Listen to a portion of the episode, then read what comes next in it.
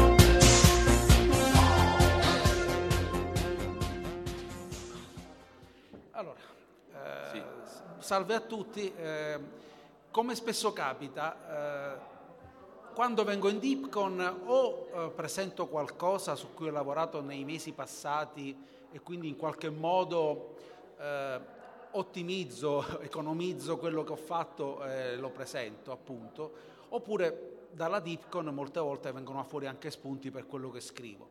Questo è il, pr- è il primo caso, diciamo, in cui per qualche strano motivo, assolutamente coincidenza della vita, mi sono trovato a parlare, a trattare, a leggere, a osservare fantascienza russa nell'arco degli scorsi mesi.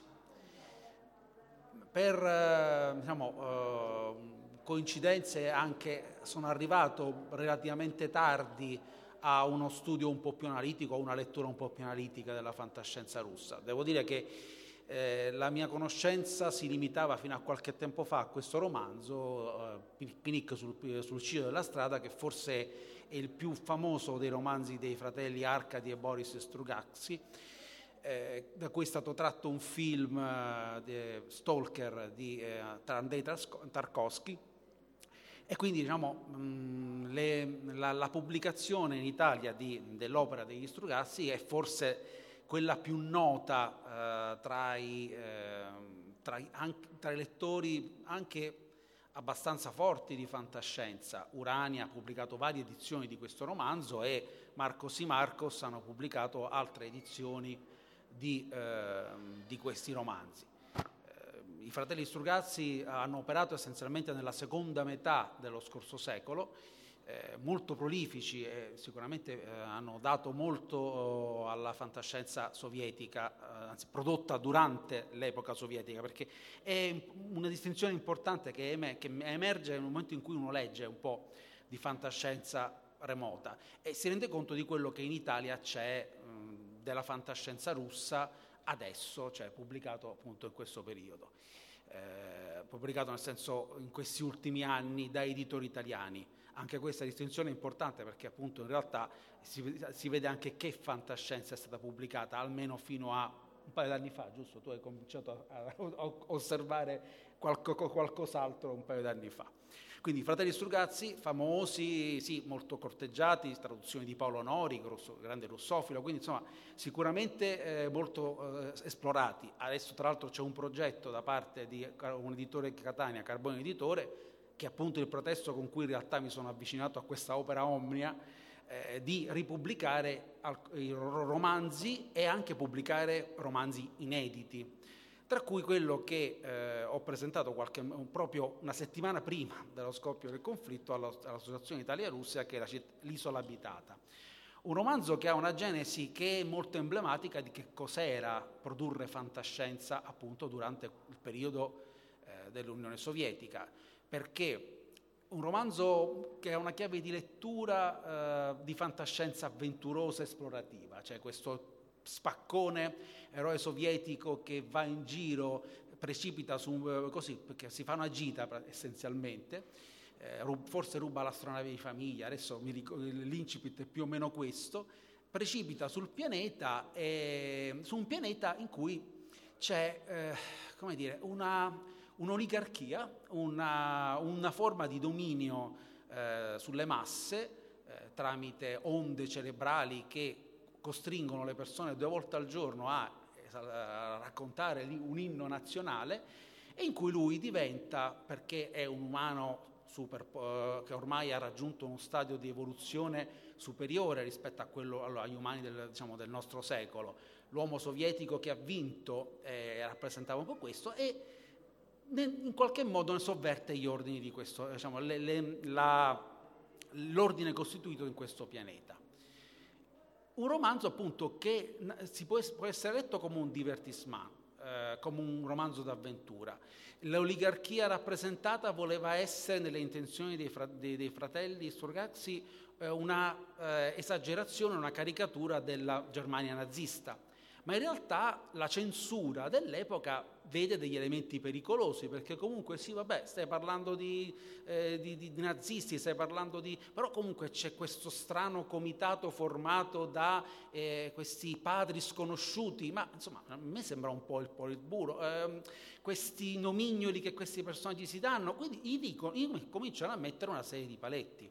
Tant'è che questa edizione, pubblicata di recente, riprende quella che era la prima stesura precensura. Quindi nel ripubblicarli mh, eh, c'è stata una ripubblicazione di questi romanzi appunto della, eh, negli ultimi anni, erano state recuperate tutte quelle parti che erano state censurate perché insomma erano scomode.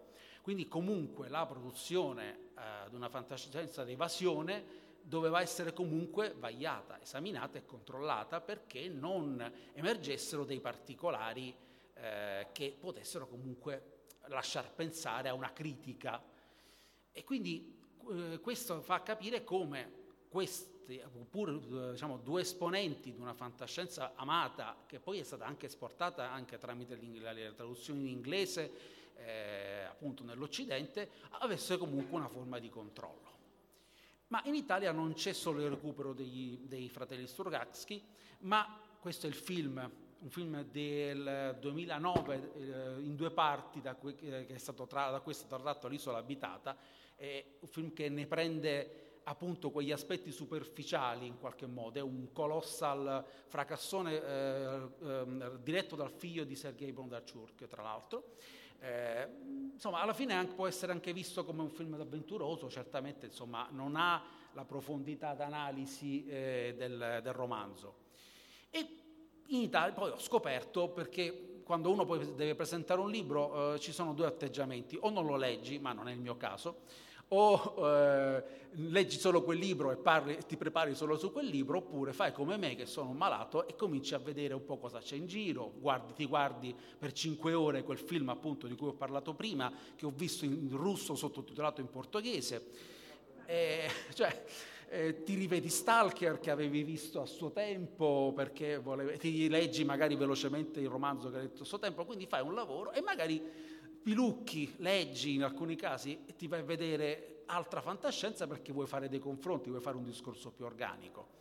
E quindi per esempio scopri che l'agenzia Alcatraz ha pubblicato padri della fantascienza sovietica come Alexei Tolstoi, vagamente eh, imparentato con il più famoso Liev, eh, che eh, appunto racconta per esempio negli 22 eh, della osservazione di Marte di un regno, oligar- di un regno mm, monarchico, di un'oppressione monarchica su Marte e di come il, i valori del socialismo sovietico vengono esportati su Marte che diventa appunto un vero, un vero pianeta rosso perché le masse popolari si ribellano a, questa, a questo regime. Quindi qua non è proprio regime ma ideologia e esportazione di un pensiero.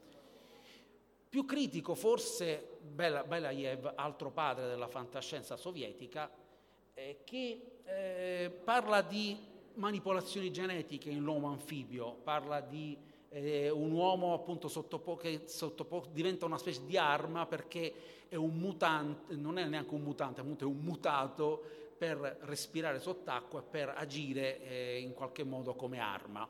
Si ribella e si innamora di una donna, ecco questa è una storia che forse vagamente ci può ricordare la forma dell'acqua, così una vaga, probabilmente potrebbe aver dato una vaga ispirazione, ci sono quindi elementi di eh, osservazione critica del, dei problemi relativi alla manipolazione genetica inseriti in una storia anche con quel po' di melodramma russo forse che conosciamo, ma comunque qualcosa sicuramente di godibile. Bogdanov è un altro padre della fantascienza russa, eh, qui il, eh, in una trilogia eh, in cui l'esplorazione marziana ritorna, diciamo, eh, dà un'idea di, eh, come dire, in questo caso sì, di ispirazione, di continuazione di quegli, di quegli ideali, di quelle eh, di quelle spinte che addirittura già dalla fine dell'Ottocento erano state iniziate dal, dal movimento cosmista russo che è un'altra delle fonti di ispirazione della fantascienza russa. Cioè, anche lì ci sono, adesso qui non ho portato le copertine e um, mi dispiace, però in questi ultimi anni di editore e un altro editore, ho visto che è proprio uscito di recente un altro saggio sui cosmisti russi, hanno, sono tornati a esplorare che cos'era quel movimento che è stato filosofico, un po' esoterico, ma anche molto legato alla esplorazione e quindi all'idea anche tecnologica dell'esplorazione, che poi ha portato anche nella Russia socialista ad essere abbracciato come valore di, diciamo, uh, di spinta verso una modernizzazione di spinta verso lo, le stelle e poi nella seconda parte, del, diciamo, dopo la seconda guerra mondiale, a tutta quella ricerca che ha portato alla, a, i, i, russi per primi al, a, a, toccare le stelle con, prima con lo Sputnik e poi con un uomo. Quindi eh, fonte, eh, ispirazione, quindi eh, corteggiata in questo caso invece dai, regimi per eh, un po' quello che, diciamo, in una, stessa, in una chiave simile a quanto raccontava Francesco di cosa è avvenuto in Cina in questi ultimi anni, cioè ispiriamo giovani generazioni con i miti dell'esplorazione spaziale e della superiorità dell'Unione Sovietica in questo campo. Eh, quindi ispirazioni eh, dalla fantascienza. A questo punto eh, diciamo, eh, vediamo come in Italia la protofantascienza russa venga esaminata, si, lavora, eh, si ragiona, si ragiona o qualche, i fratelli Sturgazzi vengono apprezzati, riscoperti, tutto molto interessante, ma in realtà non è proprio vero che non, è, non sia arrivato niente eh, di russo.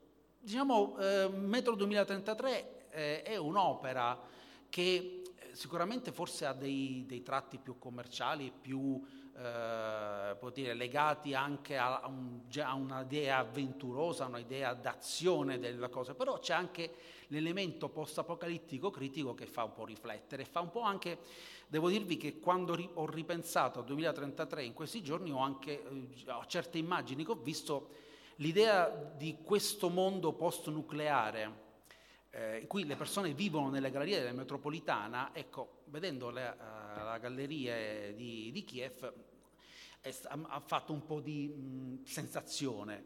Tra l'altro Glukowski eh, appunto, eh, scrive questa trilogia, questo ciclo in cui immagina un mondo in cui non si sa bene che cosa è successo da altre parti del pianeta, c'è stata una catastrofe nucleare no? eh, che inizialmente è molto sfumata e poi man mano nei, nei libri si capirà che co- qualcosa, addirittura c'è anche un romanzo di Tullio Avoledo inserito in questo ciclo, Le radici del cielo.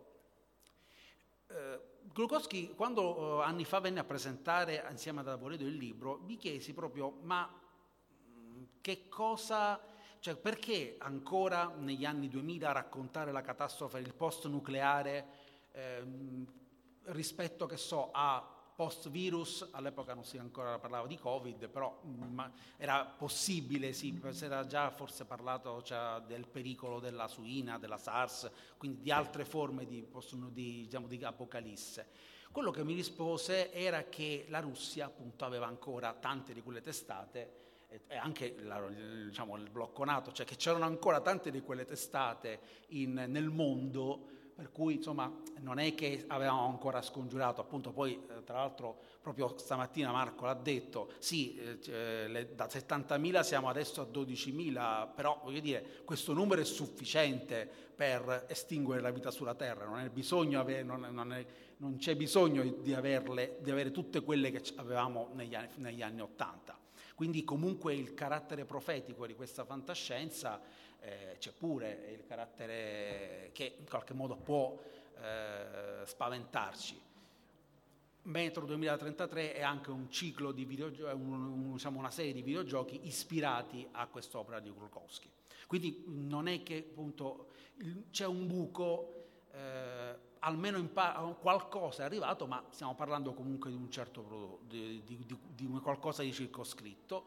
Eh, appunto, questo è il romanzo di Avoledo. E qui arriviamo a L'altra constatazione, io avevo già questi libri eh, di Francesco perché appunto eh, avevo già comprato, ma sapete, uno accumula le cose e poi le recupera magari quando improvvisamente ti trovi a dire, oh però oh, uh, ho questi libri russi, portiamoli anche come esempio. Quando ho presentato quel libro ho anche parlato di queste opere perché mi interessava raccontare come eh, appunto che esistesse altro e non solamente che poi mi ha colpito eh, anche lì quando mi hanno proposto questa cosa mi ha colpito una frase che disse lui l'ennesima ristampa dei fratelli Strugaxi no? Eh, quindi possiamo dire questo eh, che questo quello che ho sintetizzato è quanto c'è adesso quindi eh, una eh, scoperta una riscoperta di padri della fantascienza una contestualizzazione un lavoro filologico ma bisogna anche capire quello che è il ruolo che ha la fantascienza oggi e quello che è la fantascienza scritta più o meno oggi, perché eh, insomma eh, in questi ultimi vent'anni, cioè nel ventunesimo secolo, perché gli scrittori vivono nel loro secolo e è importante sapere, secondo me, visto che siamo come sempre colonizzati dalla, dalla fantascienza anglofona. Quindi diciamo, su questo finito questo primo, questo primo excursus mi, mi, interessa adesso il suo punto di vista e come è arrivato alla fantascienza di oggi, alla fantascienza russa di oggi. Certo, certo, grazie Emanuele. Eh, la cosa che ho notato dal tuo intervento è che non c'è neanche una donna e tutti gli scrittori che hai citato sono tutti maschi e questo la dice lunga su appunto la composizione Mi sono no? fermato, allora ho trovato tra le mie risorse in rete degli interessanti excursus sulle, sugli scrittori sovietici in generale e però eh, in queste fonti, eh, da queste fonti ho estrapolato quelli relativamente pubblicati, cioè quello che mi interessava qui è far emergere che cosa era pubblicato, perché per esempio c'è una, una donna, ho letto una scrittrice che scusatevi con nomi russi, figurati se mi entrano in testa, però una produzione sterminata di una di queste madri fondatrici della fantascienza sovietica di cui in Italia non è mai arrivato appunto, nulla. È questo, è, è questo, il punto che c'è questa eh, specie di così, predilezione, chiamiamola così, però ecco le cose eh, sono relative a 50-60 anni fa, oggi il panorama è è diverso.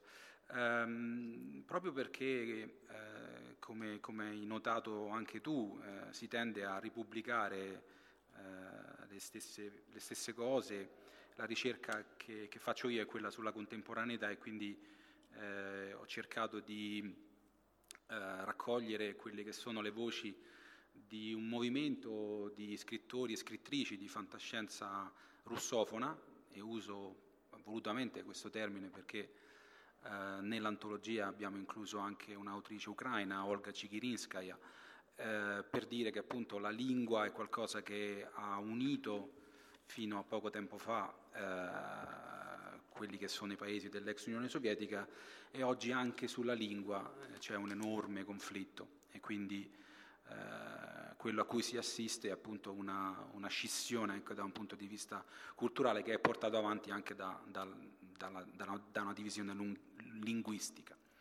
Um, per quanto riguarda gli autori e le autrici, diciamo, uh, contemporanee, uh, la, la, la, il panorama è abbastanza uh, difficile, poiché dopo quel periodo di grande espansione, di grande promozione di divulgazione degli elementi scientifici, con il crollo dell'Unione Sovietica, di fatto la scienza è passata in secondo piano. Ed è tornato in auge un ritorno alla, a una sorta di, di supernaturale, di misticismo, di, di, di ritorno a quella che è la, la, la, l'animo russo che però si, ideolo- si, ideologizza, ritorna a una forma di ascientismo, diciamo quindi di antiscientismo, eh, con quindi una prevalenza del fantastico.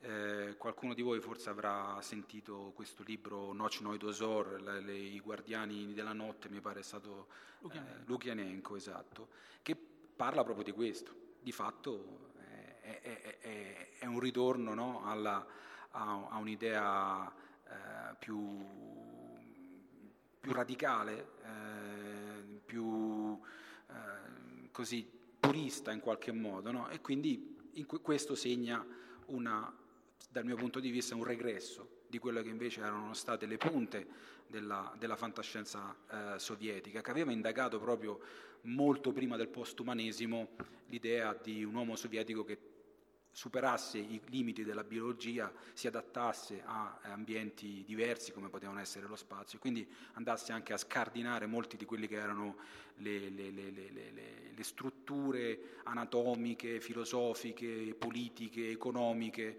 eh, che di fatto avevano invece portato avanti tutta quella che è la riflessione del pensiero occidentale sul, sul postumano, sul transumano diciamo. Quindi c'è un, un ritorno uh, in, in alla, a, a, a, qualcosa che quasi non è più fantascienza.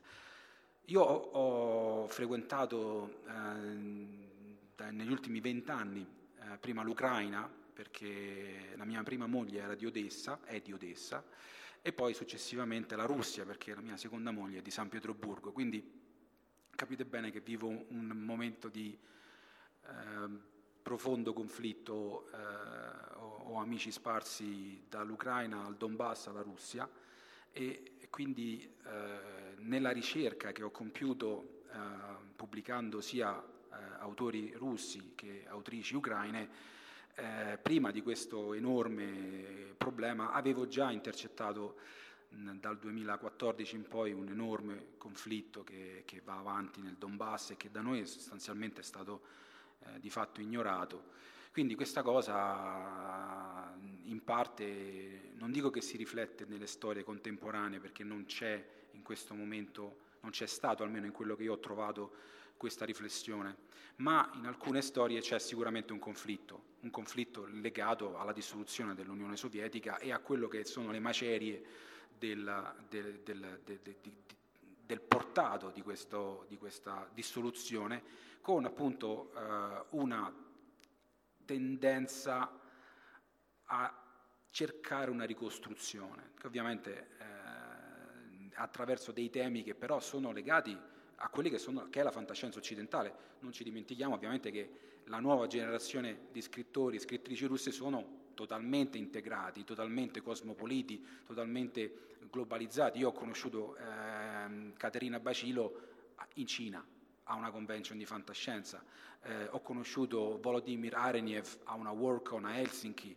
eh, ho conosciuto il fandom ucraino, il fandom russo in varie alle Eurocon, a, a, alle Worldcon, quindi sono, sono parte di una comunità. Mi, piace, mi è piaciuta l'immagine che danno loro stessi di onda colorata, cioè che è movimento non movimento eh, perché è eh, diciamo, n, da, eh, colorata perché, almeno nell'interpretazione, è difforme, è varia, eh, non c'è una guida precisa, non ha un centro e quindi in qualche modo colori perché appunto non c'è una c'è molta diversità di temi, pur avendo una comunanza, una comunanza di intenti che è quella di dire adesso ci prendiamo noi i nostri spazi perché eh, in qualche modo eh, ci prendiamo, prendiamo, noi i nostri argomenti eh, e andiamo avanti e portiamo dei discorsi. E appunto questa immagine di movimento non movimento. Sì, io... Non è anarchia poi, tra l'altro. No, no, io mm, volevo, magari intanto abbiamo due minuti vi volevo leggere una, un breve estratto della, dell'introduzione eh, al, al, libro Fioriranno i meli su Marte, che è questa antologia di fantascienza contemporanea russofona. Eh, tra l'altro Fioriranno i meli su Marte è una famosa canzone degli anni 70 eh, proprio legata a una all'esplorazione spaziale, è un film legato proprio alla, al viaggio verso, verso Marte, la colonizzazione. E, mh, la, l'introduzione a questo volume è stata scritta da Vassili Vladimirsky, che è un editor di fantascienza, e si chiama La teoria delle piccole azioni. Ogni rivoluzione letteraria è uno spettacolo pirotecnico, un fragore, un'esplosione che scuote le fondamenta. Fiumi di sangue, conservatori e progressisti, muro contro muro, intere mandrie di vacche sacre passate a fil di spada, classici in fila per tuffarsi ad angelo dalla nave della modernità. È quel che è successo con la New Wave americana negli anni 70, è quel che è successo col cyberpunk degli anni 80, è quel che è successo persino con la quarta ondata della fantascienza sovietica. Eppure presto o tardi ogni onda si ritira. Arriva, non resta che un mucchio di conchiglie madreperlacee e ciottoli colorati, un paio di meduse, un vecchio stivale malconcio, qualche nuovo nome, qualche nuovo tema, qualche nuova tecnica narrativa. Vale la pena di darsi tanto da fare, si chiederanno perplessi gli scettici, di sprecare le proprie energie in combattimenti di retroguardia, sventolare bandiere, comporre manifesti audaci, organizzare provocazioni? Certo che sì. Il valore di un'onda non si riconosce da quel che lascia a riva, ma dal modo in cui essa ha trasformato il paesaggio, dalle possibilità e dagli strumenti innovativi che ha introdotto a scrittori e lettori. I contorni della costa sono mutati, nuove baie sono apparse e le vecchie sono sparite, le pratiche underground e marginali sono divenute mainstream, i tabù ormai superati sono stati normalizzati. Ecco, per dire che um, in, questi scrittori eh, riflettono un po' un, un grande cambiamento, eh, già soltanto per il fatto che demograficamente appartengono ad una, ad una gioventù, ad una, ad una cerchia di persone che include molto di più scrittrici, include molto di più argomenti difficili, molto delicati in Russia, che spesso rasentano la, la censura. Eh, c'era una frase no, molto audace di qualche tempo fa che ho sentito, è facile essere fascisti in un paese democratico, provate a essere democratici in un paese fascista.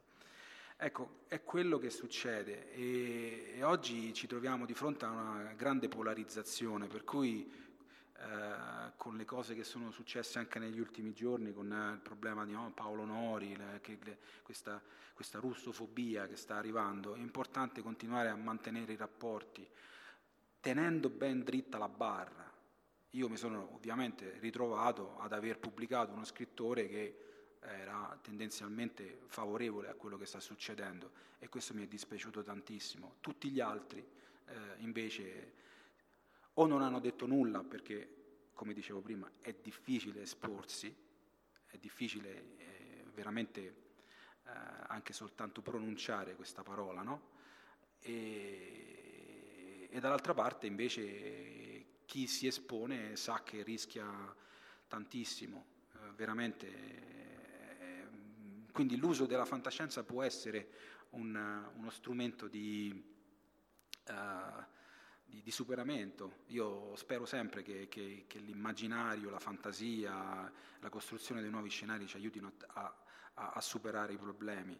Eh, dei, diciamo, parlo spesso con, con, con, Caterina Bacilo, che è eh, autrice di Mosca, che è vissuta vent'anni in Ucraina. Potete immaginare il livello di conflitto che, che vive, ha parenti, amici in Ucraina e lei adesso in questo momento è bloccata a Mosca, non sa che cosa fare, quindi eh, ci ritroviamo a parlare di, di, fantascienza e di futuro quando il, il presente eh, no, ci toglie qualunque eh, fondamento di, di, di, discussione o di argomentazione.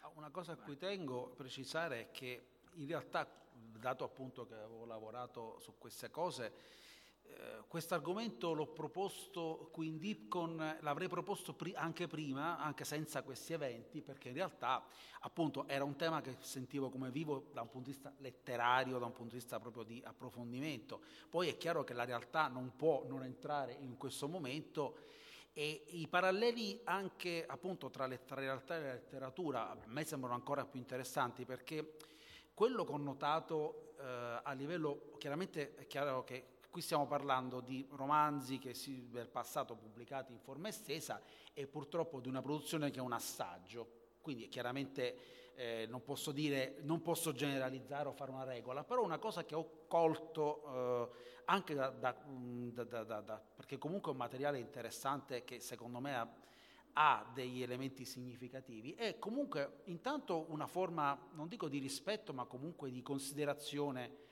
per esempio proprio degli fratelli Strugaxi, che non sono, sì, sono da un lato i padri da uccidere, però da un altro punto di vista anche padri, hanno anche dei padri ispiratori, quindi questo movimento non è che ha proprio buttato tutto quello che c'era prima, e tra l'altro lavorando in condizioni anche molto simili sotto certi punti di vista, appunto perché se è vero che c'era la censura sovietica, dall'altra parte non è che il regime degli ultimi vent'anni in Unione Sovietica, in Rus- nella Russia attuale uh, sia tan- stato tanto diverso su certi uh, aspetti. Quindi quello che uh, ci sono delle ricerche che ho, che ho notato eh, con profonde analogie, per esempio la ricerca interiore di Stalker del picnic, l'uscita dalla strada, eh, che in qualche modo a me ha ricordato adesso eh, le ricerche sull'inner space ballardiano.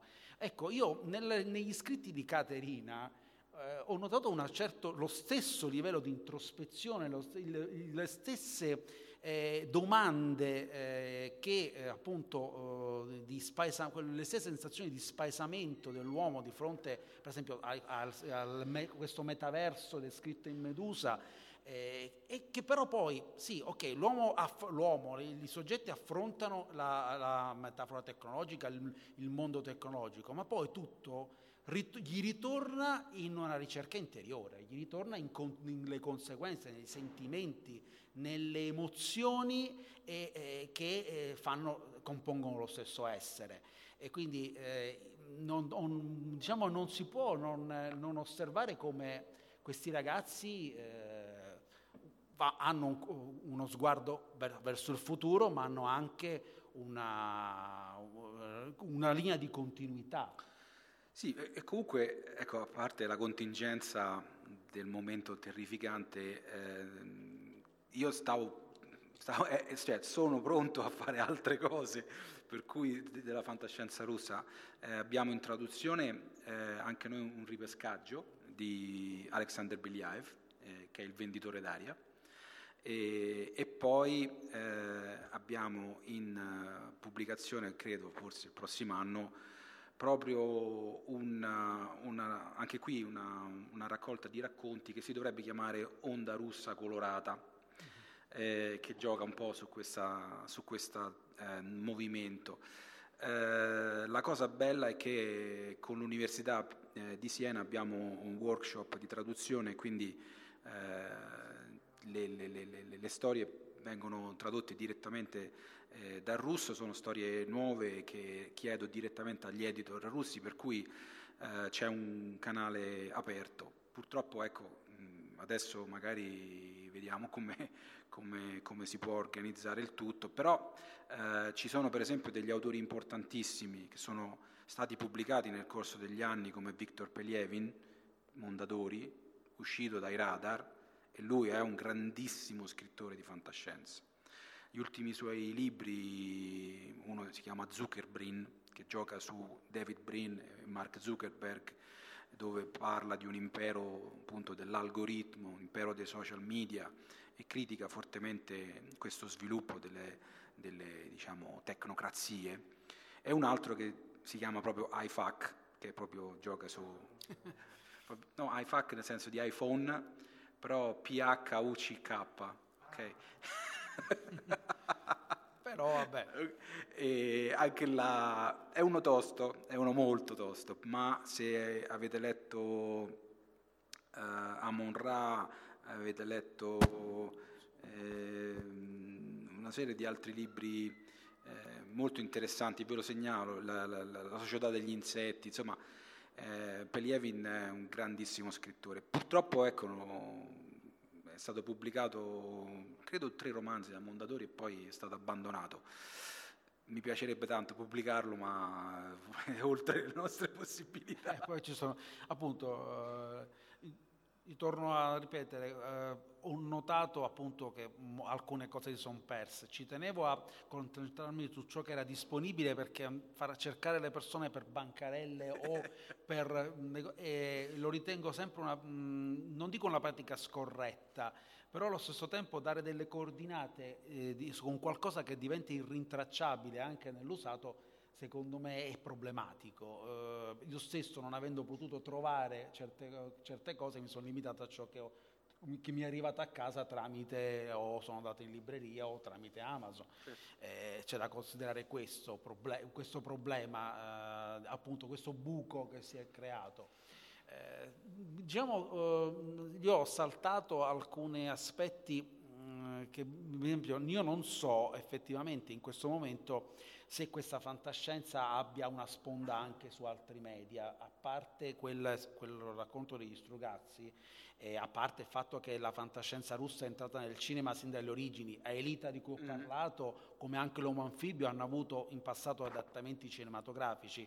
Eh, dico, Aelita è anche considerato un film praticamente della, un film, una, una pietra miliare della protofantascienza eh, che tu sappia in questo momento questa fantascienza, oltre alla sponda eh, letteraria, ha delle ricadute sul mondo di altri media?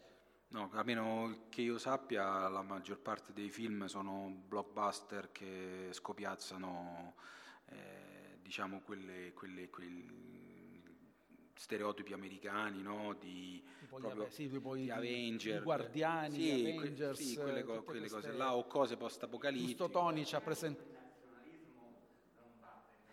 Eh sì, cioè. Sì, sì, sì, cioè, la...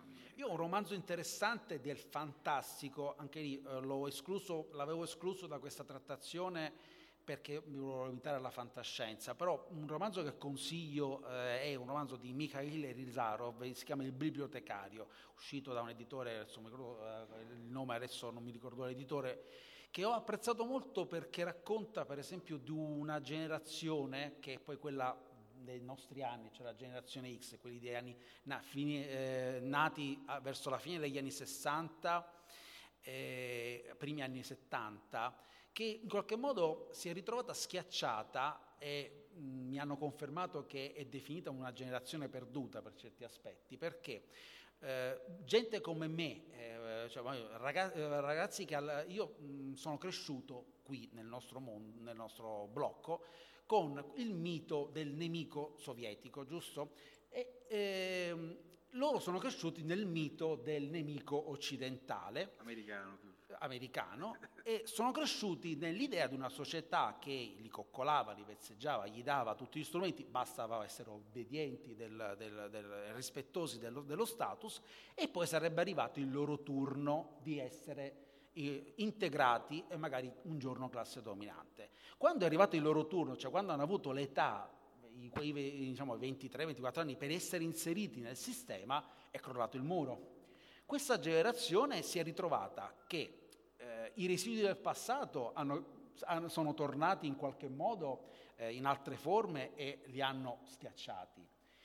Le nuove generazioni rampanti che arrivato, eh, hanno, a loro volta si sono presi degli spazi nella, nella, nella, situazione di anarchia e questi ragazzi obbedienti, queste persone che erano convinte che bastava obbedire, un po' il, il concetto che ha detto Zoro Calcare qualche tempo fa del t- seguire i bordi, cioè mm. se seguiamo una strada là dobbiamo, eh, arriveremo al nostro obiettivo, sono trovati spazzati via. E quindi eh, questo, questo, romanzo racconta questa generazione cresciuta nelle scuole sovietiche fino a una certa età e poi in un mondo senza coordinate nel momento in cui dovevano essere, eh, farne parte, farne parte attiva.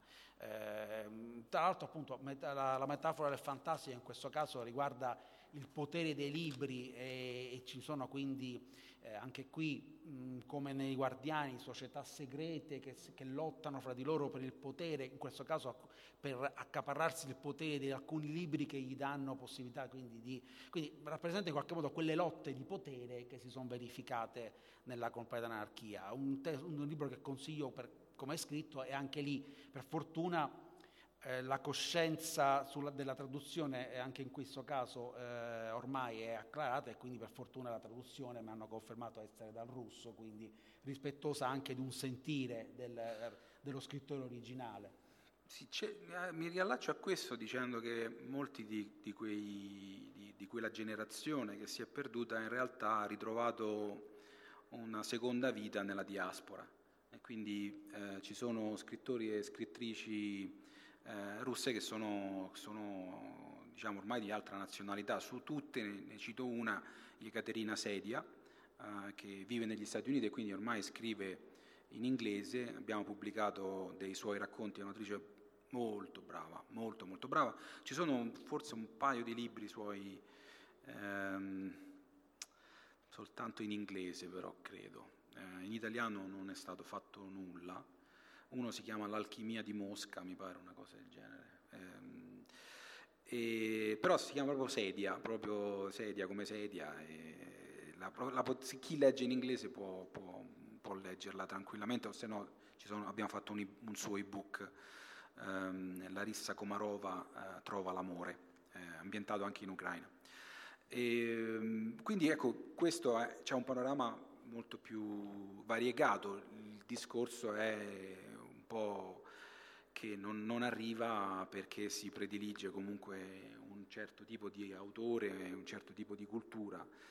E, ehm, le cose stanno, stanno, cambiando abbastanza rapidamente, quindi sono son contento insomma, che ci sia stato un buon riscontro anche per, per queste antologie, nonostante appunto no, dobbiamo scontare sempre il peso dei, sì. dei padri che incombono. Eh, Però, infatti, esatto, questo, per esempio, notavo, uh, in, è interessante, eh, c'è questo piccolo editore palermitano che uh, attinge al, al, patrimonio del pubblico dominio, che ha pubblicato uh, tra questi racconti di Dostoevsky il terzo, è un vero e proprio racconto di fantascienza, un'esplorazione spaziale e anche questa interiore eh, quasi onirica in realtà, perché poi diciamo eh, che eh, parlare proprio di fantascienza eh, non, è, mh, mm, insomma, non c'è l'aspetto tecnologico sì, in questo racconto, è certo. più fantastico.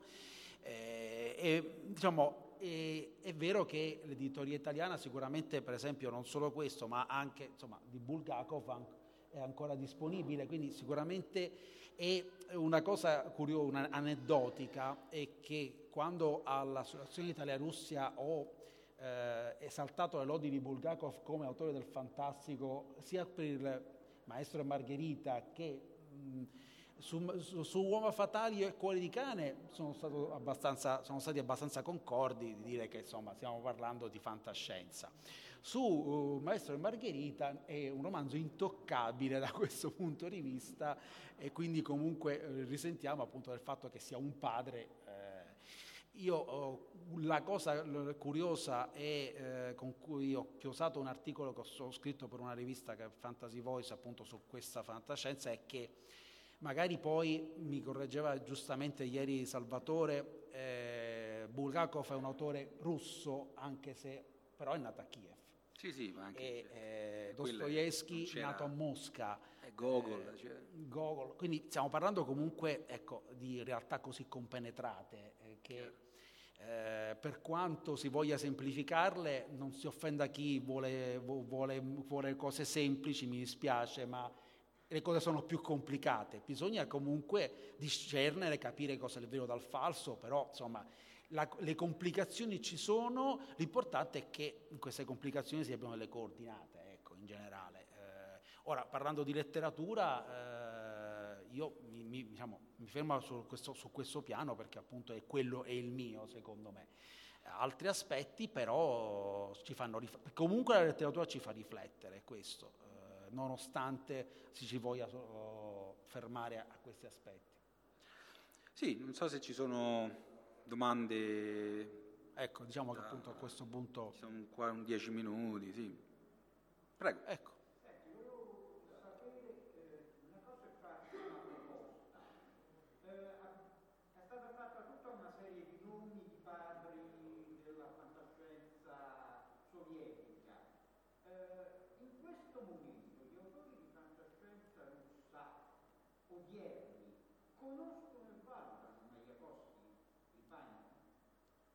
Conoscono? Ah, è... ah sì, ammentato nel... Sì, sì, ammentato nel 75, scritto nel 35, nel 25, Insomma, si trova proiettato 50 anni dopo nel futuro, giusto? Sì.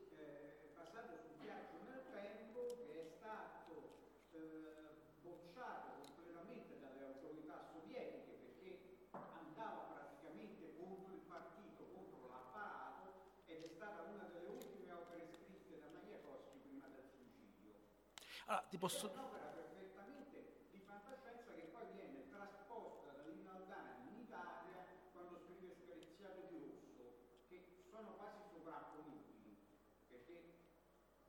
cambia leggermente l'orientamento, cambia leggermente i personaggi, però si vede chiaramente l'influsso di il bagno su Screziato di E poi la proposta, visto che dovrebbe essere eh, ormai nel pubblico dominio anche quello, oppure eh, dovrebbe starne uscendo, perché se non ricordo male, adesso non ricordo se è del 22 o del 25. No, io ricordavo del 25, eh, l'opera del 25, non so però quando sia morto Majakowski, quindi obiettivamente, quindi... Eh, l'anno dopo. Ah, ok.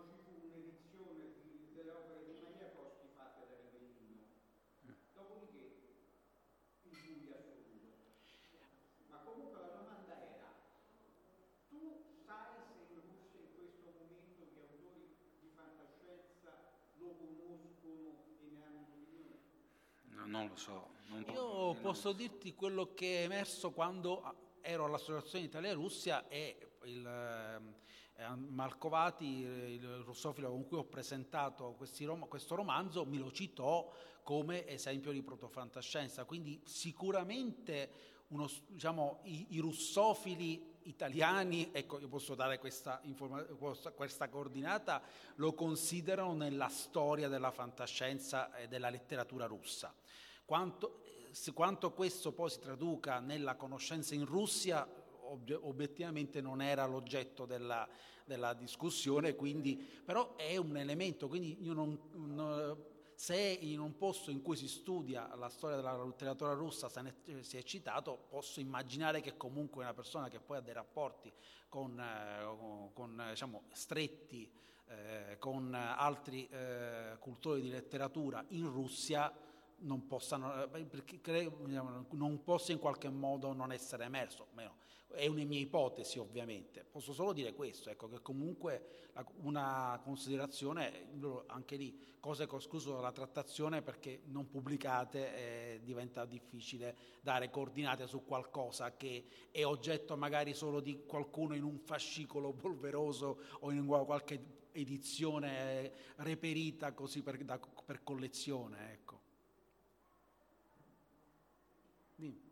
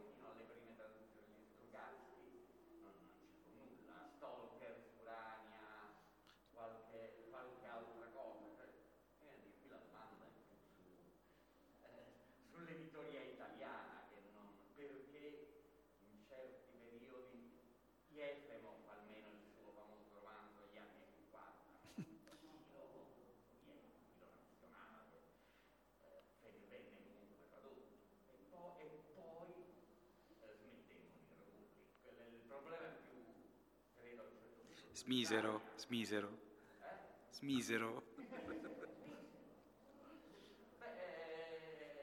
prendiamoci, anche noi facciamo. Sì, le pre... no, pre... per di... non, non usare la prima persona plurale, ok?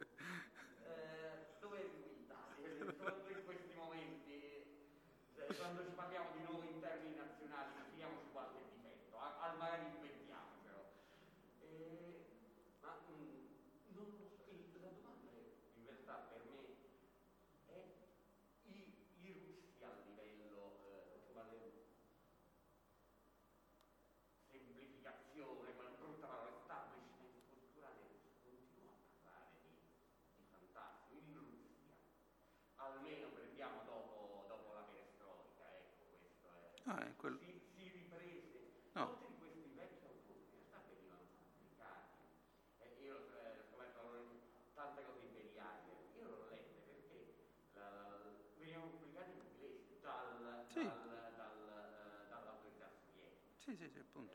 Eh, facevo, italiano no, eravamo troppo piccolini, ma un'edizione in inglese sì. Sì. Eh, cioè per un po' li avevano promosso, però erano i vecchi. Quello, gli autori contemporanei che gli... c'erano, qualche... No, è che, è che tutti, sono l'80% avvirato verso il fantasy. Quindi tu c'hai lo scaffale della, della, fantascienza, se vai in una, in una, libreria a San Pietroburgo e Mosca che è ridotto, cioè il fantasy che è diventato, si è mangiato tutto in generale, quindi lì ancora di più. Poi se c'hai un altro genere ovviamente c'hai la fantascienza militare, ok? C'hai, c'hai, c'hai questa distopia o c'hai questi, queste invasioni, colonizzazioni, c'hai un qualcosa che è estremamente tradizionale, estremamente classico, che è, è molto commerciale molto popolare. Eh, sì, no, popolare, no, diciamo, se c'è qualcosa che vende di più è comunque in quel genere lì. Gli scrittori che invece fanno un discorso un pochino più, diciamo, eh, evoluto, contemporaneo, sono estremamente marginali. Eh, devono mascherarla come Pelievin, no? devono renderla qualcosa di, di, grottesco e surreale, quindi lì si infila la, la fantascienza. E, però ecco, non ci sono autori che portano avanti. Che è, commer- cioè, è abbastanza commerciale. Ma infatti è un mainstream ha una ricaduta sul mondo, multimediale, è il classico prodotto eh, trasmediale, come si dice adesso. Eh. Mega blockbuster con la distopia. Cioè, non è scritto male, però. No, no, non, non discuto che, che, sia uno scrittore, però diciamo, rispetto a Pelievin, eh, secondo me è un'altra cosa proprio. Ecco. Beh, io ho una diciamo, considerazione eh, sull'editoria italiana, appunto, è quella anche che poi ha originato il progetto di Francesco, cioè il fatto che l'anglof- l'anglofonia ha colonizzato il nostro paese per anni. Eh, voglio dire, se è vero che, sono, che, molti autori russi sono arrivati tramite le traduzioni in inglese, questo è, è emblematico, cioè il, o, o, appunto o in francese, comunque sicuramente la maggior parte della, da, eh, della produzione pubblicata in Italia di qualunque fantascienza eh, ma anche nel, anche nel, mercato occidentale è arrivata le traduzioni inglesi. Eh, questo, quindi il problema eh, della fantascienza russa ha riguardato tutto ciò che non era scritto in, in, in lingua inglese, ma anche in altre parti del mondo. Cioè, voglio dire, non ne faccio solo un caso della fantascienza russa, ma di tutto ciò che si produce nella parte del mondo considerato marginale solo perché non scritto nella lingua universale la lingua franca di oggi. Dire, è il motivo per cui il premio Ugo è considerato un premio mondiale, quando alla fine potrebbe essere anche, sì, premio mondiale, ma è, il premio della fantascienza anglosassone, come il premio Oscar, il premio alla, fantas- alla fantascienza, al cinema americano alla fine. Cioè, voglio dire, abbiamo un livello di colonizzazione su tanti media che ci portano a considerare come mondo solo quello che è prodotto in un, in, una parte, in, una parte, del mondo, mentre il mondo è molto esatto. più ampio e vasto. Co- come la Warcon che è stata nel 92% dei casi sul territorio americano, 85% dei casi sul territorio americano. Quindi. Rientra in una tematica secondo me più, ancora più ampia. Abbiamo ancora un paio di minuti se qualcuno vuole un intervento, ci vuole insultare, ci vuole dire qualcosa. ah sì, figuriamoci. Oppure vi congediamo per il in pranzo. In russo però. Eh. Vi, no, io... no, l'unica nota di colore, ehm, questa tagliatela eventualmente, quando, eh, per capire cosa, cosa c'è ancora nella, nel, nei circoli culturali paludati, quando mi sono presentato come il fantascientista, la prima domanda che mi hanno fatto è se c'erano gli omini verdi e se credevo agli omini verdi. E la, ovviamente non sono riuscito a dare una risposta seria, eh, o, però insomma a, a, questa domanda, però voglio dire, se ancora siamo a, a caro amico su questi aspetti vorrei capire appunto, poi ci lamentiamo che sia solo una certa fantascienza pubblicata. Ecco. Vabbè, Messer Margherita uguale, io ho detto perentoriamente che era un romanzo fantasy, credo di aver provocato un infarto quella, o di aver raggelato la sala appena ho accostato Bulgakov e fantasy. Eh? Eh, ma sono fatto così, lo sapete, non, eh, non, non è che sono un iconoclasta, ecco, mi piace spaccare le cose. Va, Va bene. bene. Allora, grazie. grazie. Avete ascoltato Fantascientificast, podcast di fantascienza e cronache dalla galassia. Da un'idea di Paolo Bianchi e Omar Serafini con il contributo cibernetico del Cylon Prof Massimo De Santo.